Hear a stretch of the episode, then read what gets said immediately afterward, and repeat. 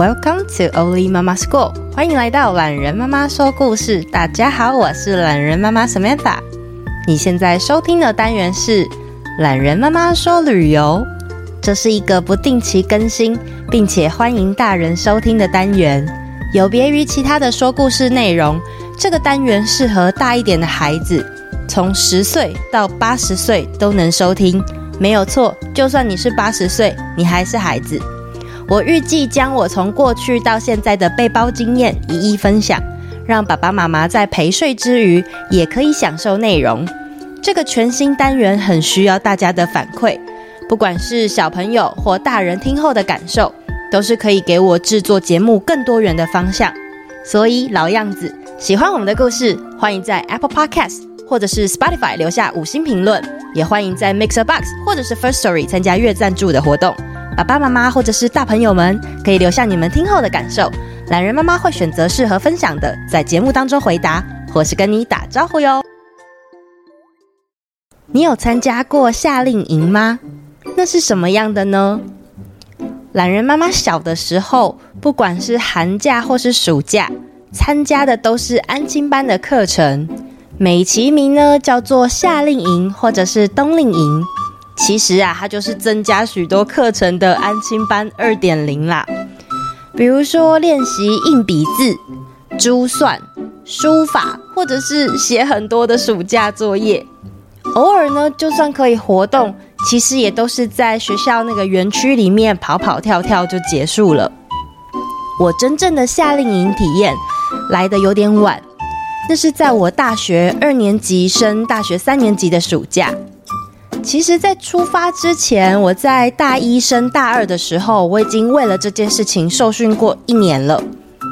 当年呢、因为懒人妈妈还是一个学生啊、我没有很足够的资金，可是我又非常的想要出国体验，所以我报名了 YMCA 的一个夏令营辅导员受训计划，终于有机会透过电话口试拿到了这个位在美国康乃狄克山区的女子夏令营的工作。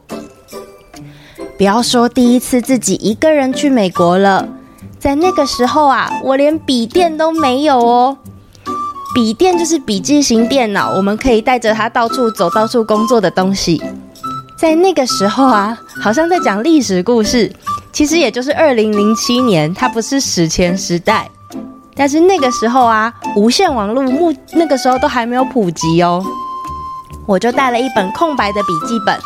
还有我妈妈千交代万交代，叫我不能随便打开漫游的手机，还有一个旅行支票，以及我不知道为什么我要带去的沙士糖，还有 XO 酱，是我妈妈帮我炒的，要带去跟当地的朋友做文化交换。天哪，你知道吗？那一罐 XO 酱我完全忘记要打开，所以它在我的行李箱放了整整一个月。后来因为发出怪味道，被我的室友翻出来，他的表情真的是有够爆笑的。为了能够顺利出发，当时呢我还跟我外文系的老师还有系主任提早的沟通，说要呃优先考期末考。那因为我们的系上呢风气算自由，加上过去其实没有同学或者是学长姐在学校的时候就拿过呃去美国的工作签证。所以他们老师就很友善的让我提早考了期末考。哇，那个时候要拿到这个美国的签证是很不容易的。我必须先把来回机票订好，接着呢，把我正在念书的就学记录也准备好。还有最重要的是，我要去工作的营地，那边的老板会发给我一个 offer。offer 呢是提供的意思。通常呢，我们如果说哦拿到一个工作的 offer，就表示。对方确定要录用我，给我一个工作，所以他会给我一个证明。那这个工这个东西就叫做 offer。很不好意思的说啊，懒人妈妈那时候呢还带了我跟男朋友的照片，因为其实过去很多人分享，单身的女孩子呢是比较难拿到去美国的签证的。对美国政府来说，有一些地方，因为它住起来很舒服，呃，生活品质很好。相对的，有很多的外地人会想要搬过去居住，那他们自己的政府为了要保护他们国家的工作机会或者是各种资源，就会设下许多限制。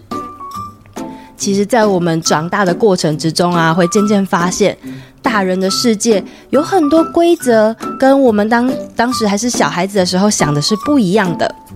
总之呢，我就带了男朋友的照片，表示我没有打算在美国结婚或者是长期居住啦，而且我还要回台湾继续念大学。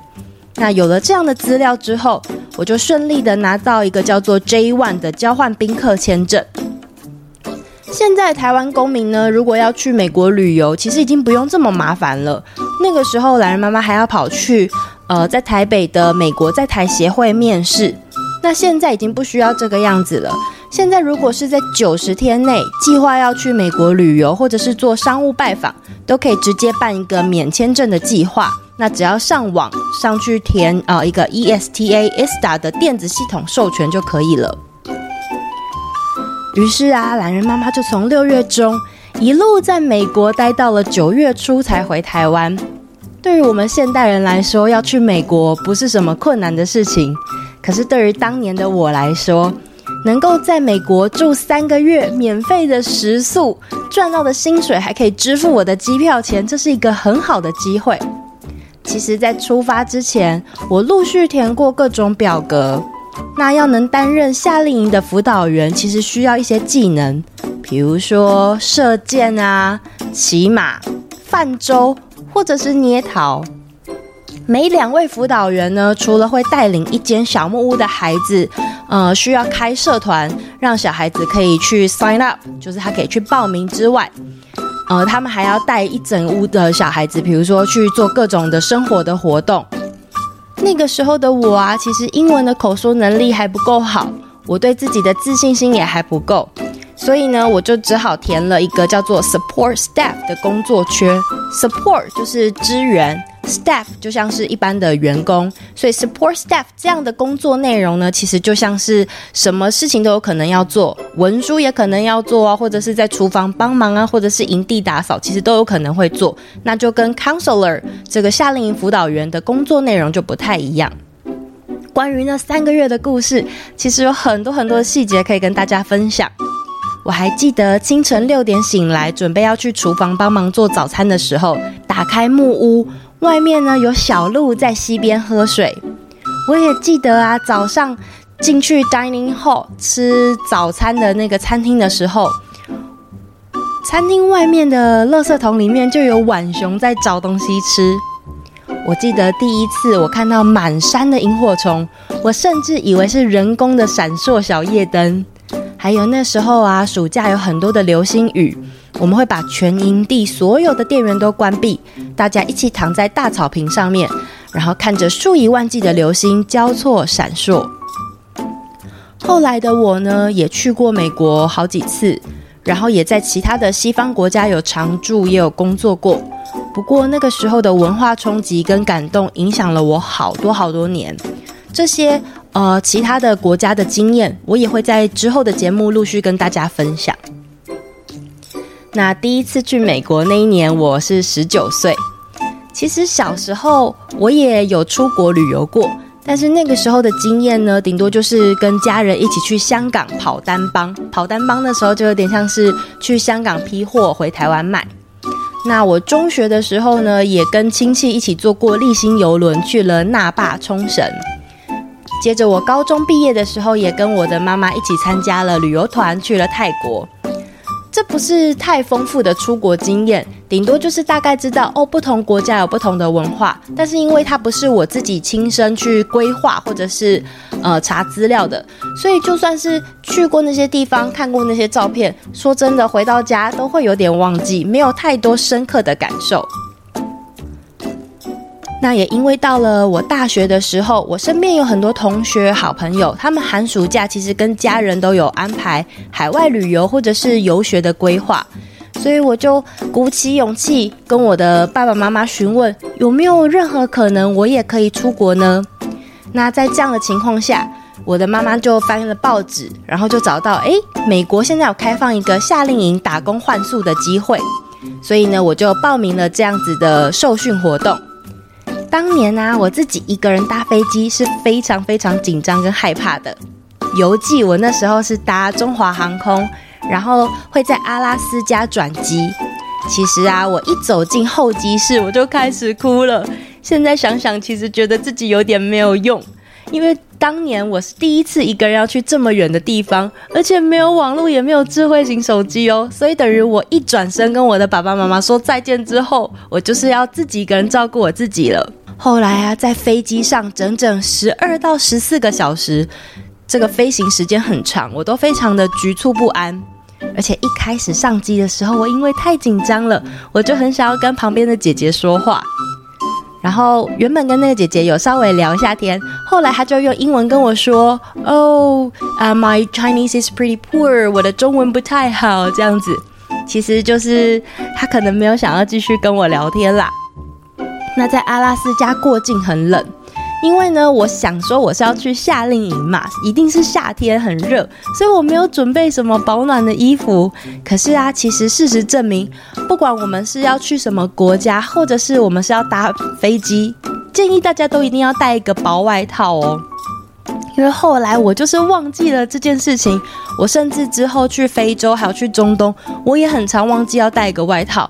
但是像这样的大陆型气候的国家，他们早晚温差很大。就算是很热的夏天，晚上也是很冷的。那之后我后续再跟大家补充这些地方的经历。总之啊，我对美国的第一个印象就是我的嘴唇跟我的牙齿疯狂的发抖，打架到不行。抵达纽约 JFK 机场的时候，其实已经很晚了。那其实 YMCA 的官方有明确指示，我们就是在机场的某一个巴士总站，在那边集合，就可以到位在纽约的 YMCA 旅馆。跟全部的国际职工会合，那隔天会再安排巴士分发给大家去营地。但是当时呢，我也不晓得我是太累了，还是我放弃努力了，我就掏出我身上刚换好的五十元美金，其实是一笔很大笔的钱，然后我就潇洒的搭上计程车抵达旅馆。这件事情想想其实真的很好笑，因为到底是什么样的人会坐这么贵的车，可是是去住青年旅馆呢？因为青年旅馆在当地算是非常便宜的选项。隔天我们就集合好同一车的国际志工，大家就坐同一桌开始一起吃早餐。那因为我是第一次出国嘛，第一次去西方国家，我看到亚洲人的脸就格外兴奋。我就跟我新认识的韩国姐姐开始一直聊天，一直聊天，因为我好紧张哦，我仿佛抓到了浮木，不知道为什么，我看着她的脸，因为她是亚洲人的脸，我就对她狂说中文，然后她聊一聊就必须要提醒我，我听不懂，I don't understand，然后我就啊很不好意思啊，又必须要再从中文切换回英文，车子坐着坐着，我也从纽约抵达了康乃狄克。纽约跟康乃迪克呢，我们在美国的地图上面，它是属于东岸，也就是我们看地图的话，它是在美国这个地方的整个右边。那美国到康乃迪克的车程大概就是两个小时左右。接着呢，我被通知，诶，营地该下车的地方到了。我车上啊，所有同样要去探索的呃伙伴们，我就跟他们说拜拜啦。然后我就带着慷慨赴义的心情下车。一下车，哇，也太爆炸人了吧！前不着村后不着店，完全在山里面耶。我就在这个约定好的路边，一直发抖，一直发抖，等待着这个营地的主人营主太太来接我。我这个时候才终于体会到，美国真的好大哦。因为这个营地在山间，像我刚刚说，温差又很大，所以我就一直抖，一直抖，然后终于到了营地之后。呃，行李放着，然后他们就说：“哎，你一定会有时差嘛，所以你就先去睡觉好了。”所以我就先去休息了。那说到对营地的第一眼印象，很久以前啊，有一部电影，呃，叫做《天生一对》，那个演员呢叫做林赛罗韩，他是一个人分饰双胞胎的。那他们的相遇呢，就是在一个夏令营的营队。那对我来讲，哦，原来夏令营就是这么一回事啊。隔了十五年，想不到这些细节，我现在就是一边跟大家分享，又一边浮现在我脑海里面。那我后续呢，其实关于夏令营的故事，我已经先写好了好几篇，所以呢，欢迎大家跟我说你们听后的感受。那如果大家还算喜欢这一个单元的话，我就会陆续的再推出给大家。好，留言时间，Apple Podcast。易婷，Ian，超好听的故事。我们被点到的时候真的超级开心。我今年要升小四，弟弟则是要升小一。我们是依婷、易婷和弟弟轩婷，因为太兴奋了，所以不小心留言到其他频道的讨论区。我们超级喜欢懒人妈妈的故事，谢谢懒人妈妈的点名。嗨，谢谢依婷，你们是留到哪个频道去啦？诶，其实这件事我之前也做过哦。不知道生小一的暑假大家都在做什么？呃，懒人妈妈在七月底的时候呢，打算自己在平日的时间带两个小孩去花莲跟台东、花东的地区玩。因为懒人爸爸没有办法请那么多天的假，所以我要一打二。这对我来说是一个很大的挑战，希望到时候可以顺利完成。再来，这位是方佑成说：“大家好，懒人妈妈你好，Hello 佑成，谢谢你的留言呐、啊。”再来是小诺尼，懒人妈妈你好，我是以诺。上次被点到，超级开心。我最喜欢的是花豹老师的秘密和我叫什么名字。快放暑假了，暑假的时候我会多听你的故事，你的故事很好听，我会继续收听哦。希望你可以再次点到。诺尼，你暑假都在做什么呢？其实我本来是想说，暑假看有没有机会一周更新两次，但是因为我实在不确定有没有办法来得及，所以像这样的旅游故事呢，它就会不定期更新。如果时间充足的话，我一定会尽量努力创作的。然后再来，这位是桃园七岁的悠悠哥哥和四岁的西西妹妹，很期待再次被点名到。听到懒人妈妈点名我们，我们超开心的，一直听，一直听，一直听。小事英雄故事好有趣哦！悠悠会学鼻音男，西西会学爱媛，爸爸会唱盖世英雄。每次开车出门，我们也都吵着要听懒人妈妈的故事。希望懒人妈妈可以得无限颗星星星星星。悠悠自己打字的哦，谢谢悠悠跟西西，你们全家一起收听的感觉好欢乐哦。不晓得大家有没有发现，从今年四月份之后的节目，在车上收听音量都比较稳定。其实过去的集数我制作完之后，我就用电脑听完，我就直接上传了。后来发现，诶，这样大家听的品质会不太一样。所以现在我做完一集，通常我就会用不同的装置稍微收听，比如说汽车啊、音响、电脑、手机这些，我都会听过一次才上传，呃，让大家确保会有比较好的收听品质，这样。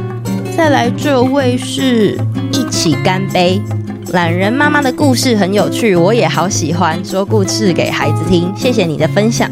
这位想必是就是爸爸妈妈的留言，谢谢你们呐啊，孩子睡之后的确是很需要干杯一下。再来这位是 Love Old Ladies，没有念到留言没关系。他说喜欢在忙碌的生活里听着懒人妈妈的声音，会让心情很平静，也常感动到鼻酸。懒人妈妈的故事和声音总是充满着温暖和希望。妞妞姐姐的口齿好清晰哟、哦，谢谢这位 Love Old Ladies 的留言呐、我还是念了你的留言，因为我希望还是可以把每一个我看到的啊、呃，我觉得很暖心的，我也都可以分享给大家。那我当初做这个节目，也的确是希望可以带给大家一些正向的感受啊，或者是平静的感觉。因为我觉得透过收听东西，其实进到心里，甚至进到灵魂的感觉会更深刻。然后再来，这位是咪咪 Chi Lin，很棒的频道，原创故事十分有趣，孩子们都很喜欢，每晚听得很开心，都会跟着唱，跟着说，期待继续创作。谢谢你的留言跟收听啊。然后再来最后这位，因为他留言很长，所以我呃特别把它放到最后面。大家如果有听我之前的集数的时候，应该有听到呃有一位听众，他的呃留言名称是咬金跟咬牙的妈妈。然后我也有询问说他们是不是姓陈。然后现在是呃咬金咬牙牙妈妈的回复，他说回复懒人妈妈的问题。懒人妈妈你好，在最新一集的结尾听到了懒人妈妈点名咬金咬牙，两兄妹高兴得睡不着觉，事后还一直提醒妈妈一定记得要再留言一次给懒人妈妈，帮懒人妈妈解惑。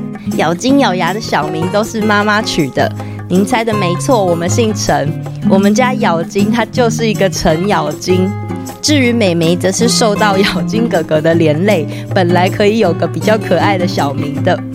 当初妈妈身边的亲友都认为咬金的弟弟妹妹小明应该要叫做金银铜铁这个排列顺序，但是反骨的妈妈不想跟着大家的期望走，最终敲板定案，把那时还在妈妈肚子里的妹妹小明取名叫咬牙。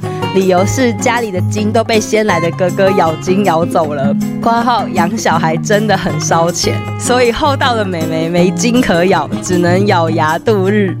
以上是咬金咬牙小明的由来。照顾小病人很辛苦，希望妞妞姐姐能快快恢复健康。懒人妈妈也请加油哦。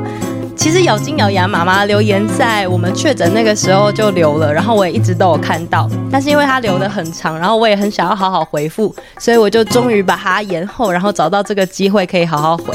我刚刚在录这一段念出咬金咬牙妈妈留言的时候，其实呃中间 NG 了几次，因为真的太好笑了。然后也想跟大家分享一下，我之前其实前一阵子刚好在呃图书馆借了一系列汪培婷的书，然后其中有一本就叫做《还好我们生了两个孩子》。我自己在前面几集有跟大家分享过我的心路历程，就是我觉得啊，就是两个小孩怎么累的感觉，不是好像不是生了第一胎，然后重复那条路再走一遍，它反而是一种倍数的成长。可是每一次我看到他们两个人在相处的时候，我又觉得，好啦，这个辛苦也是值得的。然后我也非常的开心，就是家里面有多一个宝贝的陪伴。所以，呃，咬金咬牙的妈妈，你一定要加油。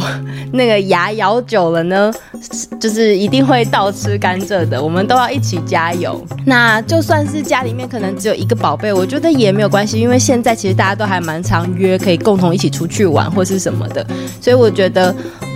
大家就是依据自己每个家庭不同的需求，或者是不同的资源配置，然后就是按照自己的呃想法去做生育就好。我想要说的是，不管生几个，这个都是我们自己可以决定的。那反正一旦生了，我们也塞不回去，所以就好好的跟他们相处。我觉得小孩越多，真的还是会越开心啦。好，以上的留言呢，我想读很久了，很感谢大家愿意留言给我，然后也很有耐心的等待。目前增加这个新单元，也是希望可以多把大家留言读完，然后回复完毕。所以大家还是一定要尽量留言哦。你也可以用你的亲朋好友手机帮我留，我一定都会读到的。好，那我们下次见喽，拜拜。